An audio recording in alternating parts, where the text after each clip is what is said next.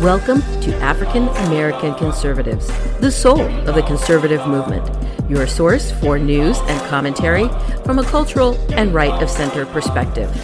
African American Conservatives.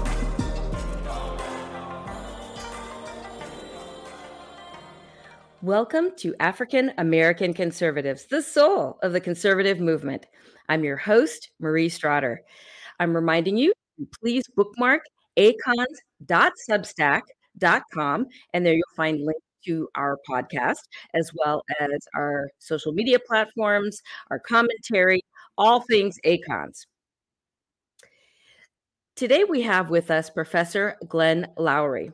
Glenn Loury is considered one of America's leading intellectuals and economists. He is the Merton P. Stoltz Professor of the Social Sciences in the Department of Economics at Brown University and an award winning economic theorist. He has an excellent Substack and an equally excellent podcast called The Glenn Show. Uh, he is the author of a number of books, including The Anatomy of Racial Inequality and the upcoming memoir tentatively titled The Enemy Within. Welcome to the show, Professor Loury. Hello, Marie. How are you? I'm doing well. Thank you for being with us today. You're welcome. I'm looking forward to it. We will save most of the biographical questions until we have you on to discuss your memoir. But you said uh, many things about your life on your podcast that are worthy of mention. One is your reference to an uncle the patriarch of the family, as you call him, who said, We could only send one. We sent you. We don't see us in anything you do. End quote. Did the weight of being a conservative outlier among your family, friends, and peers become too heavy for you uh, at times as a young academic? well, too heavy. I I don't know. It was heavy. I mean, there were there were moments like the one that you described. Uh, there were expectations about what I was supposed to be doing that I wasn't living up to. I think some people were disappointed. Uh, a lot of people were very proud of me and and you know were willing to let me have my own views, but my views were not especially popular uh, back in the neighborhood that I grew up in with my family, even with my children. You became prominent as the first Black tenured economics professor at Harvard during a period that saw Clarence Thomas appointed to the Supreme Court, Thomas Sowell named a senior fellow at the Hoover Institute, Walter Williams joined the George Mason Economics Department, and so on. Why were the 80s such a fertile time for conservatism in general and Black conservatism in particular? Uh, yeah. Well, one thing I think was going on was the Reagan Revolution. The supply side uh, is sort of intellectual uh, conservative renaissance, you know, on uh, low taxes and uh, incentives and uh, this kind of economic uh, conservatism, uh, which I think uh, many of us, Williams, uh, would have shared. So yeah, it was uh, the the early '80s. I would even say from the late '70s onward. But uh, another thing I think was the exhaustion of uh, of the liberal argument, and uh, certainly with respect to Black conservatives, I think the two decades after the height of the civil rights movement uh, would have been a time where we could many of us could begin to see the um, the limitations of that of that way of the great society you know you had a war on poverty and, and poverty won kind of kind of thinking um shelby steele should also be mentioned i think as somebody who came along at that same time uh, yes. not an economist but uh, an important intellectual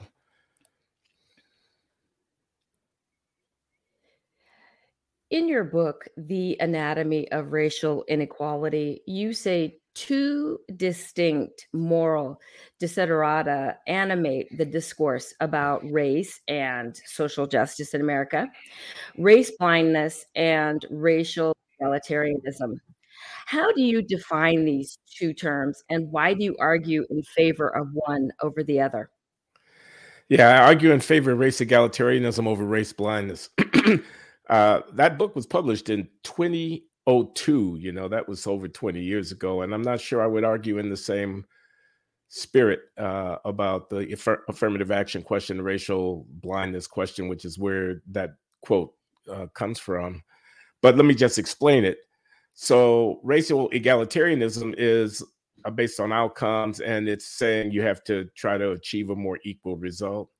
Racial blindness is based on procedure or process, and it's saying that you don't take certain kinds of information, like the racial identity of the person, into account when you when you uh, deal with them. You you're as it were looking beyond race. Um, and uh, at that time, I was you know I wanted to make the point that uh, blindness was was not the right moral grounding that if we had a history of slavery, Jim Crow, and uh, mistreatment of Black people, and you wanted to try to say what was justice, uh, you would have to look beyond blindness. You would have to get into the substantive inequalities that existed. Today, I would argue completely differently, but uh, that was that was where I was in the year 2002.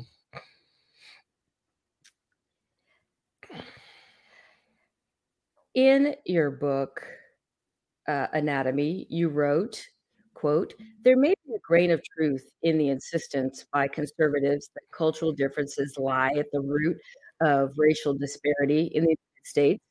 The deeper truth is that for some three centuries now, political, social, and economic institutions that by any measure must be seen as racially oppressive have distorted the communal experience of the slaves and their descendants end quote are you arguing here that the problems that plague african americans the education gap the relatively high rates of crime etc., are largely the fault of others yeah i kind of was arguing that in 2002 although uh not exactly, but yeah, I was trying to say it's not just on us. It's it's it's not just on them being the black folks. It's not just on we black folks. It's also uh, on on the society as a whole because of the historical entailment. And I was trying to talk about uh, a kind of social responsibility for the consequences of the past.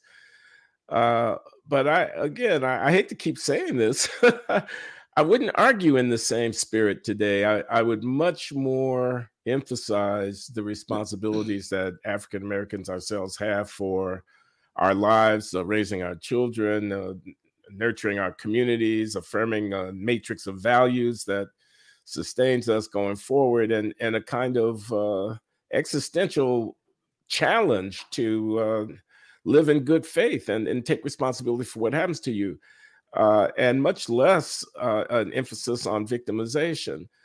But um, you, you have to understand, I wrote that book at a particular time in my own evolution. I had been a, a Reagan conservative in the 80s, and then I had moved significantly to the left. I mean, it didn't even culminate in the anatomy of racial inequality. It culminated in race, incarceration, and American values. That's a small book I published out of MIT Press a few years later.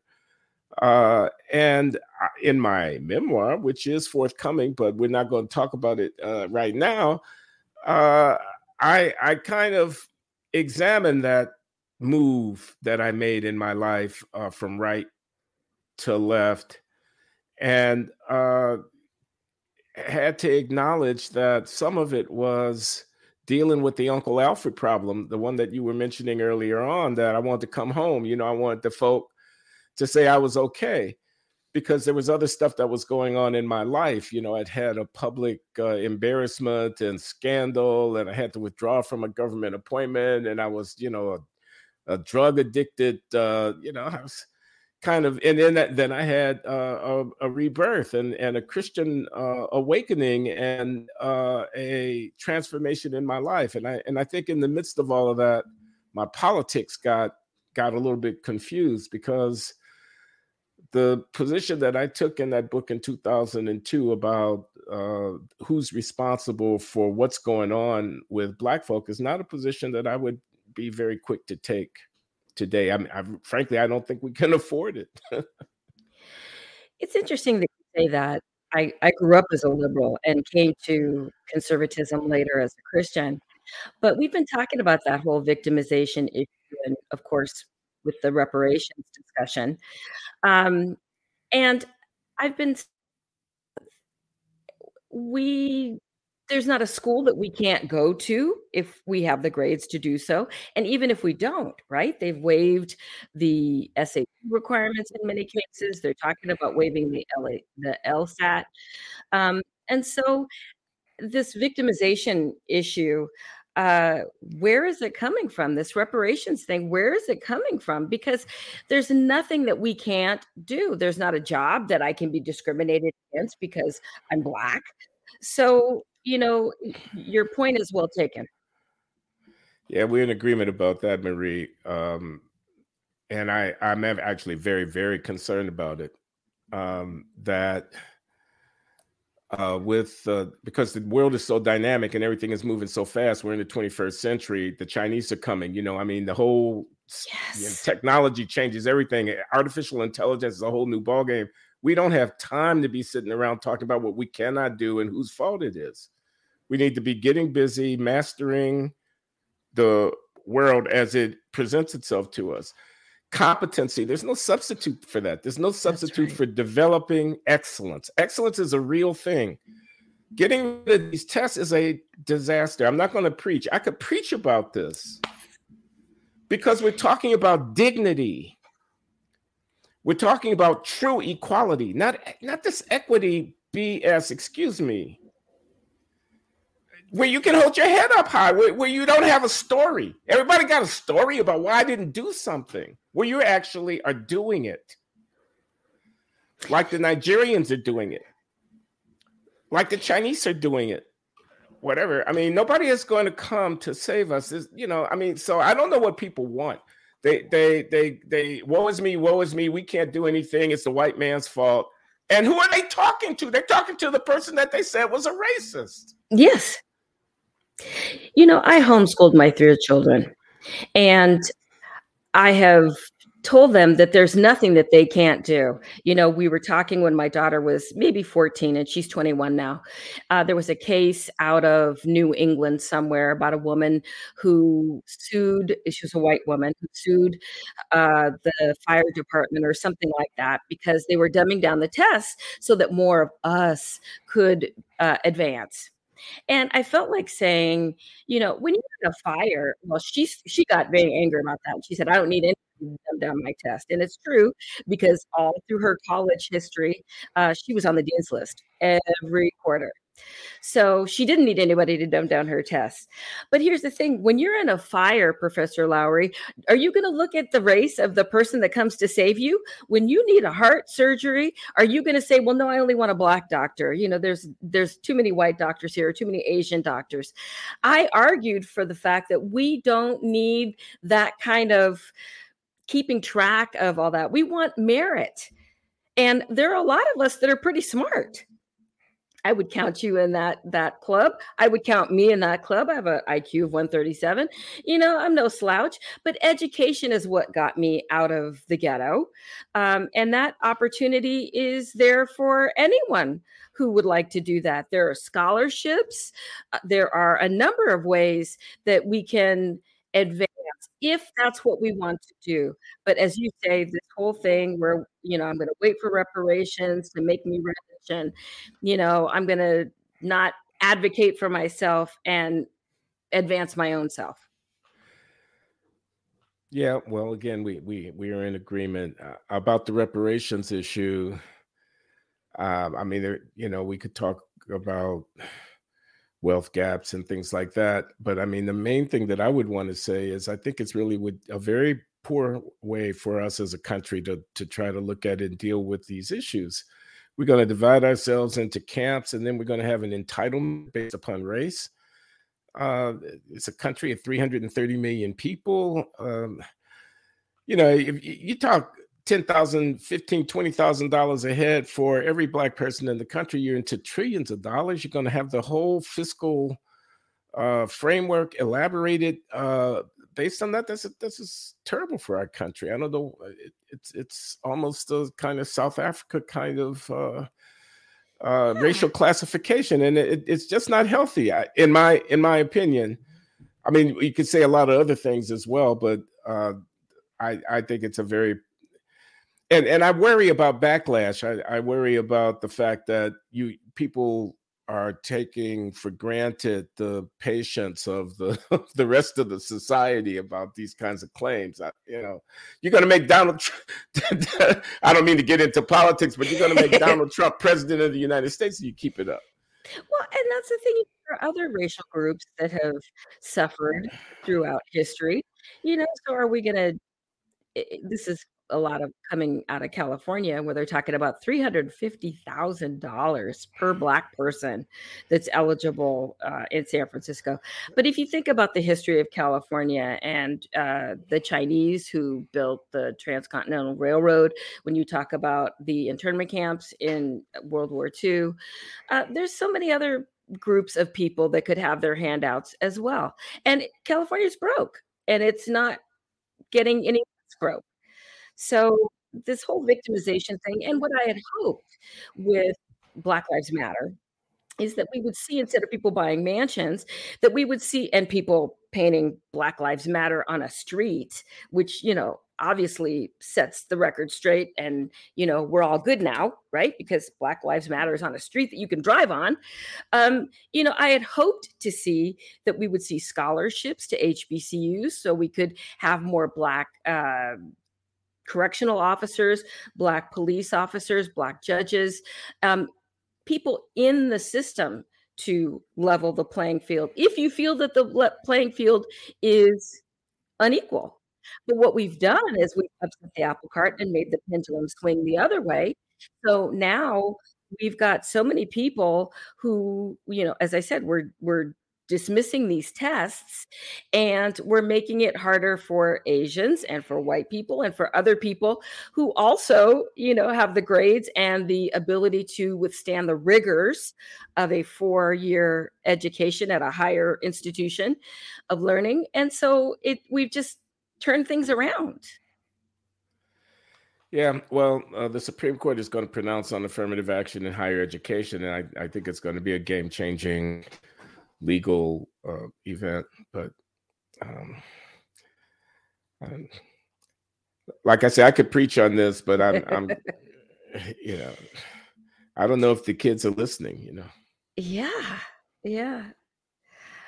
Readers of your Substack will often find you railing against those who are currently considered the Black intellectual elite, those who fill the bestseller list with books like How to Be an Anti Racist, How to Raise an Anti Racist Baby, How to Buy an Anti Racist Dog, so 50 shades of anti-racism you know whatever go on. Uh, what would you say uh, to one of these writers about the impact that they're having on the black community if you were to have one on your show? Uh so you know we're not naming names but we know who we're talking about we know who we're talking the, about. the kind of folk that we're talking about and I, I, will confess to having, you know, from time to time allowed myself to get a little personal, you know, and say I don't think people are all that serious and everything. Uh, I, I don't want to like, you know, dwell on on that. Uh, but I, you know, uh, we could talk about Ibram X. Kendi and, and company, or, or we could talk about the people, the market, the market for that, the the the fact that it sells, you know. I mean, Robin DiAngelo and white fragility and uh, the whole DEI industry and and the you know what what the trendy people, the Hollywood people, uh, the the Afro studies people in the universities are talking about. Um, but uh, what I would say is, you know, we are. Uh, a half century past protest, you know, uprisings.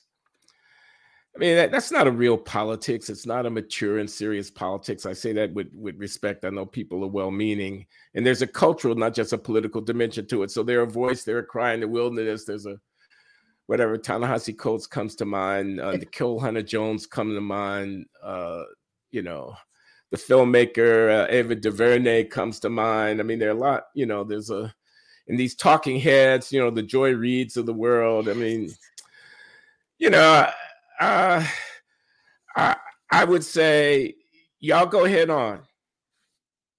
You know, because uh, you have a shtick, you have something you're selling. You know, you go ahead on. But I mean, I don't take it very seriously as in terms of the long-term intellectual arc. You know, there's there's no W.E.B. Du Bois is running around here. Right. You know. Uh and uh I, I regret missed opportunities of leadership. For example, I think Obama was a missed opportunity. I mean, I, I, I think, you know, changing the conversation. I mean, somebody who comes along, a whole different narrative, a different narrative altogether. Uh, the Black Lives Matter, this, uh, you know, police violence is a reenactment of Emmett Till. It's lynching all over again, Jim Crow 2.0. Uh, the rhetoric, uh, I, sorry, I, I have not yet uttered a coherent sentence. I, I just have a string of uh, things that are making me sad when I think about them. You asked me about the intellectuals of the people that write these books. I was at Boston University where Ibram X. Kendi is a professor presenting a paper called um, "Why Does Racial Inequality Persist?" a lecture, okay, a lecture based upon 35 years of scholarship. Okay, from a guy that publishes books like the Harvard University Press published book that you mentioned here at the beginning, The Anatomy of Racial Inequality. And do you know, with respect, that that brother was nowhere to be found? I mean, he was not in the audience where, having listened to me put forward a, for an hour a carefully crafted analysis, which could be wrong, to then say, oh, yeah, but or other you didn't mention this or whatever no you you know uh so believe me 10 years from now nobody's going to be reading that book. Amen. Now what do you you alluded to this uh, about the uh, dei stuff and uh, the american the african american studies course. What do you think about that AP African American Studies course proposed in Florida? Uh, Governors DeSantis oppose uh, the the opposition to it, and the lack of inclusive names like Loury, Sowell, Walter Williams, Shelby Steele, as we talked about earlier, uh, John McWhorter in the course syllabus. Yeah, uh, because the people who are in control of you know the uh, dialogue at that level, the people that uh, the um, uh, is it the college board that puts out the the AP um, would consult the committees and whatnot of the academics, the scholars, the experts in Afro American history, African American history, are all pretty much of one mind that the conservatives don't count. You notice how they have written Clarence Thomas out of American history. Yes, they have. Here is, I know you could argue, people get mad at me if I say this. It's certainly one of the most significant uh, jurists of the 20th and the 21st century. Longest serving member of the United States Supreme Court. He's the dean of the Supreme Court. He's been there for decades he's conservative. He has a conservative interpretation of the Constitution. You could have an argument about that. They are conservatives, they do exist, and they have arguments, or we do exist and we have arguments. He's no less black for that. He's a black man. He he uh etc. There should be schools named after him. That okay, where black right. kids would learn that a Geechee Gullah speaking black man from the poorest part of this country could rise to the pinnacle of the law. Okay? The only reason that they're not is because these people who think they own our story are all on the left. They, racial capitalism, they are they're all socialist or you know whatever. Uh, and uh, they have a they have a particular. Uh, we're putting out a letter. Uh, Bob Woodson of the National Center for Neighborhood Enterprise, formerly of that, called the Woodson Center now in Washington, African American conservative leader, and I. Uh, we had a, a, full page letter in the USA Today where we got a lot of signatories of uh, Black voices saying that uh, the way that Justice Thomas was being treated uh, was unacceptable. Uh, but we're also going to put out a letter on this uh, history curriculum thing. I mean, we think uh, Ron DeSantis, whatever you might think about all of his whole portfolio, uh, has uh, done a service by calling attention to the tendentious, uh, overly ideological framing of the African American story that that that that curriculum initially for the AP course was was elaborating. And uh, we think uh, there's a different way of telling the story. And uh, I would associate myself with my friend and colleague, John McWhorter, who's been writing at the New York Times about this. Um, and you know, you can be much more affirmative. I mean, there's, there's, our, our story is not just a story of uh, domination by racist white people and so, so on. You are so right about that, and that's one of the reasons why I chose to homeschool, uh, because a lot of people get our story wrong and, you know, like you said, it's the whole monolithic group think. And that's tragic because there's so much diversity of thought. Uh, and it's not represented. And that does make me sad. Yeah. Well, I mean, again, preaching here is a is a temptation. If you don't know who you are and where you come from, you you lost. You don't have a chance in this world. I mean, so who and whose you are is is is what you know the religious folk would say. Not everybody is religious, but uh, I I just think you can't. Uh, you know every fad and fancy that comes along. I mean, so the uh, LGBTQIA plus. Mm-hmm. So you, are just gonna uh, it, it's a it's a dis- anti-discrimination claim. It's an equal cl- equality claim. You, are just going to ma- allow your narrative to be. Uh, I, I, stop. I hesitate because I don't want to get into trouble over here, uh, Marie. I see you're holding back. You know, you know, I have to be honest with you because I get really angry too. Because here's the thing: we we see all the rights of what three percent of the population, and yet, you know, two of my children are adopted. I've said that you know we never accepted a dime from the government, um, and they had some issues that we had to deal with, some trauma from their first life. And that yet you see uh, these other groups of people, uh, as we said, the 3%, or you see people coming across our border and they get everything to... for free. So if anybody should have gotten anything, it should have been my black children, whether they're, you know, their race is immaterial, but I say that because, you know, that's always going to come up. But when we talk about the whole victimization thing, you know, well, I da da da and I da da da. Well, then why not my kids? You know, but we did it with our own money and of course through the help of God.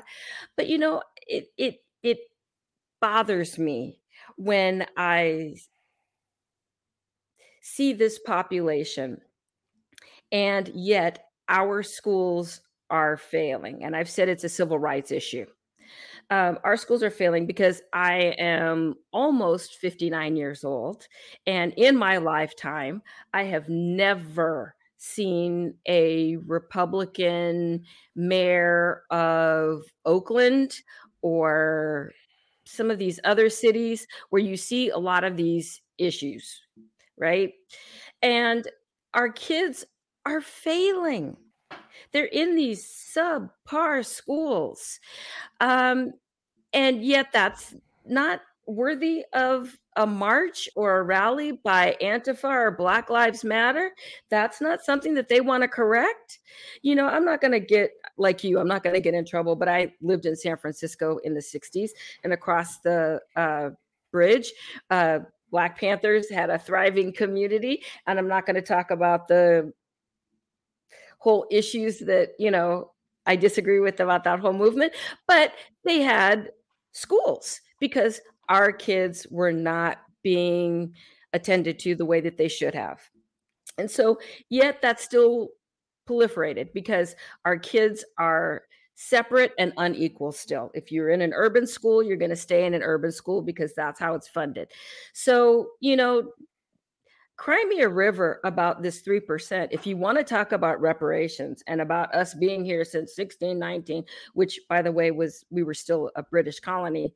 Um, you know, let's talk about still can't read. It was illegal to teach a slave to read, and kids still in our community can't read. So I'm with you about preaching. Well, this is one reason to be a conservative. Although I understand I may now literally be preaching to the choir, to to the uh, choir, which is so. This is a public service. Uh, the government is providing. It's a unionized uh, workforce, and they're failing to deliver. Yes. So, a what do you do as a parent? Well, you respond by taking responsibility for the education of your child. What could be more conservative and fundamental than that family value of taking responsibility for raising your child but you're a domestic so, terrence if you do so and what about the what about the finances of it i mean uh the huge i mean we're being taxed and you know this is a public uh these are uh, public employees and uh you know the, the kids don't belong to them they work for the kids they work for the families so if they're not actually delivering, you're going to tell me I cannot avail myself of an alternative service. I can't, you know, you're not going to support me when I try to take responsibility for my kids' education. Let my people go is almost what I want to say. Yes. Uh, to that. Uh, we, so so it's it's a scandal. It's it's a yeah. Yeah. Go ahead. No. No, no, I, I, I didn't have anything further to say. I think I already said what I what I what I felt about that.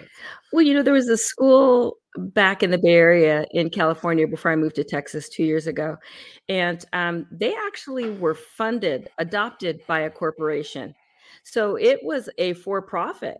And you know, when you you know this as an economist, when you introduce competition, it's good. Everybody wins right?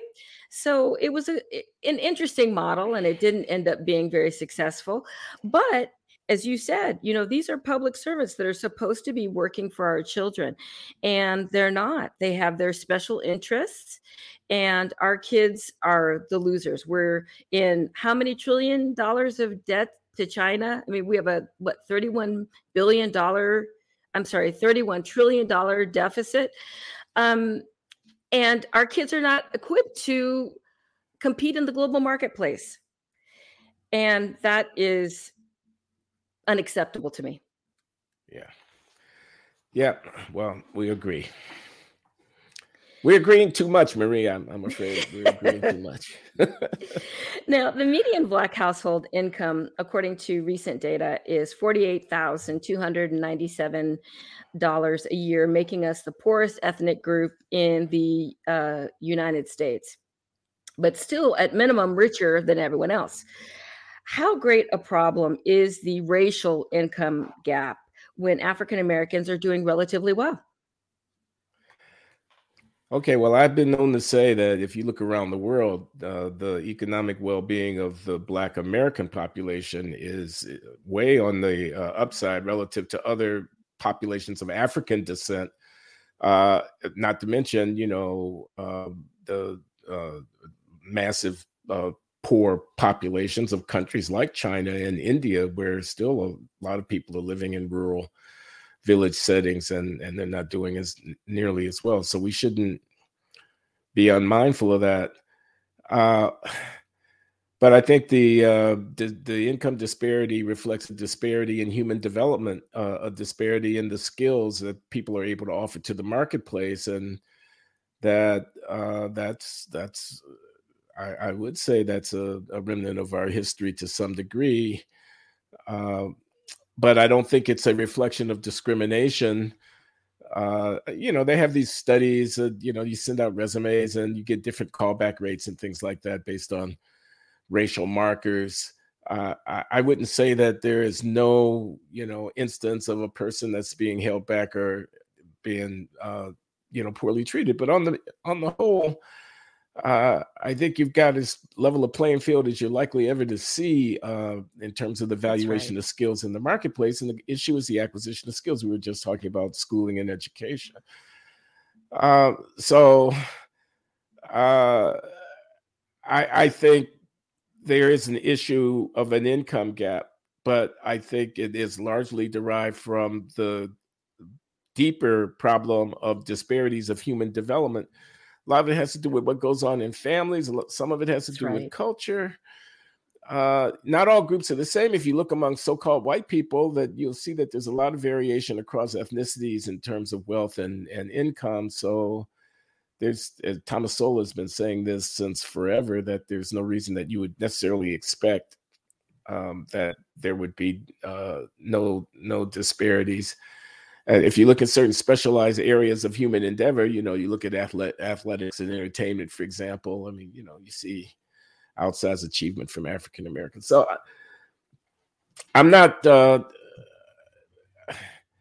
I want to focus on the fundamentals. I want to build up the capacity to develop uh, skills in the African American population, and I think that, and not so much uh, worrying about income gaps, is where I would want to put my attention. Well, and not everything is equal. Some people have pointed out that, you know, we've got groups that come from Nigeria and they do pretty well. You mentioned uh, the Great Society, and we took the father out of the home. You know, we took out half of our income.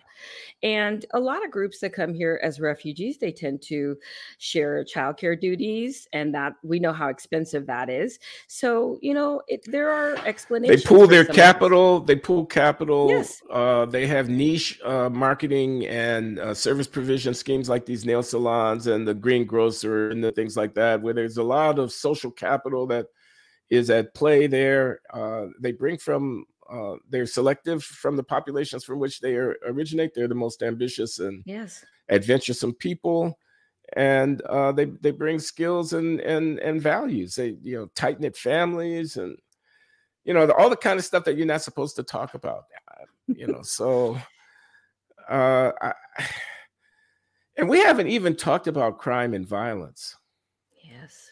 about homicide about the self destructive, spirit, soul killing, self hating, uh, you know, epidemic of behavior that is, and, and the celebration of it, the, the kind of covering for it, the excuse making, uh, the glamorizing of it, Yes.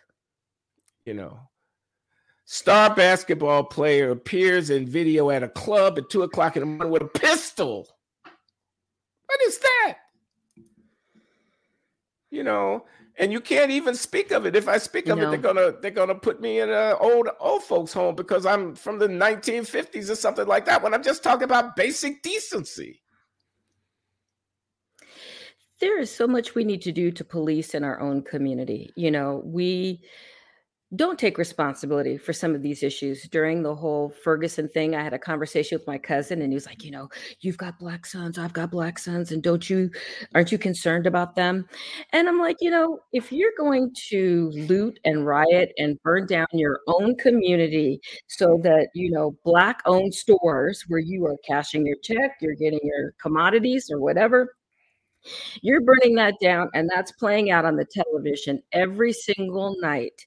And then you expect white people to treat you a certain way, you know, or the person at the uh, human resources department, if they see your resume and you have maybe an ethnic sounding name, you know, and you get passed over, is it really because they're racist? I was going to, I blog about this, I haven't yet, but that whole discussion, um, a a professor last week or something talking about I need mental health days because dealing with white people is so exhausting. Um, and so if I see an ethnic name in the stack of resumes, and I'm going to think, well, she's going to want time off because, you know, we got a lot of white people working here. She's going to be exhausted all the time. And I got to pay for her counseling now. You know, we shoot ourselves in the foot and then we want to blame white people. Let's take away their excuses.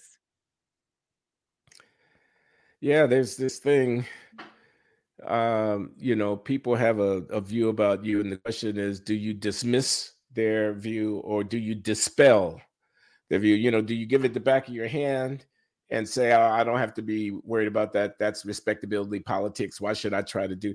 Or do you, as it were, put your nose to the grindstone and just show your your true colors by disabusing them of whatever uh, view that they might have? And you know, I think too many of us just uh, take the view that uh, I don't owe anybody uh, any anything. I mean, it, you know, I I don't have to approve anything. And yeah, I've never actually uh, taken that view. I've always said, well, don't take the test away. That was what I was going to use to show you that I'm a master of whatever it is that we're talking about. If you're just joining us, our guest this segment has been Professor Glenn Loury. He has an amazing Substack that you should read and an upcoming memoir tentatively titled The Enemy Within. How can our guests find you online and continue to follow your work? Uh, well, I'm at glennloury.substack.com, uh, and my uh, YouTube channel is Glenn Loury Show, YouTube forward slash C forward slash Glenn Loury Show. Excellent. I do hope you will come back to talk about your memoir. Okay, we're looking at early next year, 2024. So, uh, yeah, keep me in mind. I'm happy to come back and talk to you. We'll be following your Substack, so we'll know when that comes out. Right on. Thank you so much for being our guest today. Nice talking to you, Marie. Thank Bye. you. And this is the part of the show where we bring in DK. Here he comes. Come on in, DK. Hey. Hola, how are you? I'm okay. How are you? Great. No, I'm hanging in there. He's such a smart guy. Wow. Very great. I mean, I know to be a, a professor and all that kind of stuff, you got to be pretty smart, but he's a really smart guy. Yeah, MIT. Uh, he got his PhD at MIT. He went. He was professor at Harvard, the youngest uh, tenured economic professor, um, youngest African American tenured economics professor. He uh, now teaches at Brown, which is another elite school. So he has quite a career. No, um, I be, it's interesting reading his views over time because I think he admits that he began as a liberal, and then he was a, a Reagan conservative, which is like the worst kind of conservative you can be. That's right up there with being a MAGA conservative today, right? Republican or a Tea Party guy a few years ago. I remember being a Reagan conservative was was awful. We weren't the good Republicans, you know, the ones who voted for Gerald Ford and wanted uh, John Anderson and George Bush. You know, the ones who voted for Reagan, we were we were the worst, the irrational ones. Um, he was a Reagan conservative at a very important time for a lot of us because, yeah. as you mentioned in the questions, that was a time when we saw uh, not just him. We saw Thomas Sowell, who was doing firing line and writing all these great books, and we saw Walter Williams emerge out of George Mason, uh, George Mason. And he saw uh, Shelby Steele came a few years later. Um, uh, there's so many great black conservatives during that time. Um, Clarence Thomas, of course. Yes. And it's very different from today when even even um, outside of politics, you know, people like Allen West and Tim Scott and others, you very rarely see uh, an intellectual come forward as a conservative. Um, uh, you know, John Mc, McWhorter starts every interview with, you know, I I've only voted for Democrats. I never voted for a Republican. And um, Coleman Hughes is another upcoming uh, intellectual, black intellectual. He also says he is not a Republican. So mm. today, this is a very different environment today. Welcome to African American Conservatives, the soul of the conservative movement, your source for news and commentary from a cultural and right of center perspective. African American Conservatives.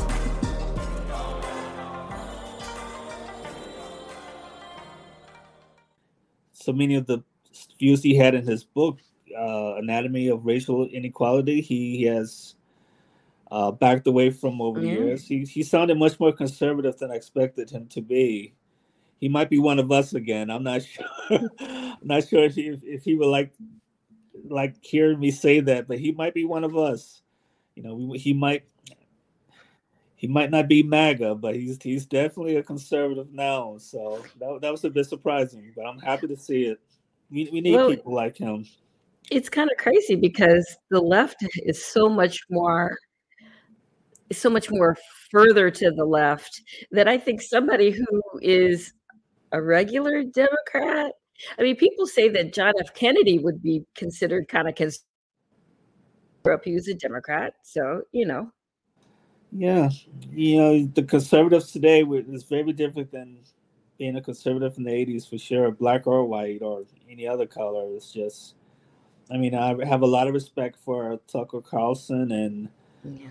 So many people we have he has in his show, and but those aren't his views aren't exactly um, conservative views, in my opinion. You know, those of us of a certain age who who came into the movement from Reagan and Newt Gingrich and um, Rush Limbaugh and all all these other people. Yeah. You know, our, our views tend to be very different, and we tend to be, you know, the dinosaurs in the room, I guess. But well, and I think we can all relate to the story that he told about his uncle. You know, I think we all have an Uncle Alfie. I mean, I know my mom for a fact was very liberal, and we had a number of discussions. Unfortunately, she passed away uh, during the election cycle. Uh, I think she was for Hillary, and she had a friend who was for Barack Obama, or else it was the other way around. I can't remember. Um, and so we had a lot of interesting conversations. Uh, and so I think we all have family members that we just kind of straddle that fence from the way that we were raised and that worldview and coming into our own and developing our own worldview. I don't know. That's definitely like you said, wanting to be liked by your family. Uh, that's definitely something I hope he delves into more in his memoir because it's, it's something a lot of us can relate to. Um, being a black conservative, we're often treated as though we're betraying our race. And we yes. often get that from family members and and our other peers, our professional peers, our personal peers. And it, it has affected a lot of people. I, there was a time when I quit the Republican Party. Um, it was I remember seeing reading so much about Bill Clinton and how wonderful he was, and you know, I picked up a time. The first black president. we were picking up uh, a Time magazine. It was see the Time on Newsweek, and there's this photo of Bill Clinton was like a connor tree. You know, he he was such a fabulous man, and and you know, and the, Reagan was the devil. Yeah, that's what I grew up with. I mean, and there's still a lot I need to mull over and reframe because just hearing his name, uh, that default is you know he's a bad guy. Yeah, Reagan was uh, pretty. He was treated much like we were during the Tea Party movement, mm-hmm. and you know, uh, if you're MAGA today, yep. we're we're the, we're the extremists, we're the insurrectionists. It began long. It began at least in 1980. You know, there was the yeah. rational people who voted for Gerald Ford and and later voted for uh, uh, Mitt Mitt Romney and Jeb Bush and now we can't. Now we can't wait to vote for uh, these other uh, moderate, uh, moderate people uh, who run, who are going to run for president. Um, I've got his name, the governor of New Hampshire. I think he's running. He's he's supposed to be the sane alternative to MAGA people, and and also saying that puts a certain degree of pressure on you that maybe uh, Professor Loury did not handle as well as other people do. But he, of course, he was in a spotlight. You know, he was at Harvard University, and he was even offered a job in the Reagan administration. So there's a lot more focus on him than me, of course. I mean, I could keep my head down and not tell anybody who I was who I was voting for, but he he was not so lucky in that regard. Yeah. so I can't wait to read this memoir. I hope we can have him back again. It would be awesome. And on that note, we are going to wrap up this episode of African American Conservatives, the soul of the conservative movement. I'm Marie. DK. Please go to our Substack at acons.substack.com. Till next week. Thank you for listening to this episode of African American Conservatives, the soul of the conservative movement. You can find us online at acons.substack.com, anchor.fm forward slash AACONS, and also you can support our work at anchor.fm forward slash AACONS forward slash support.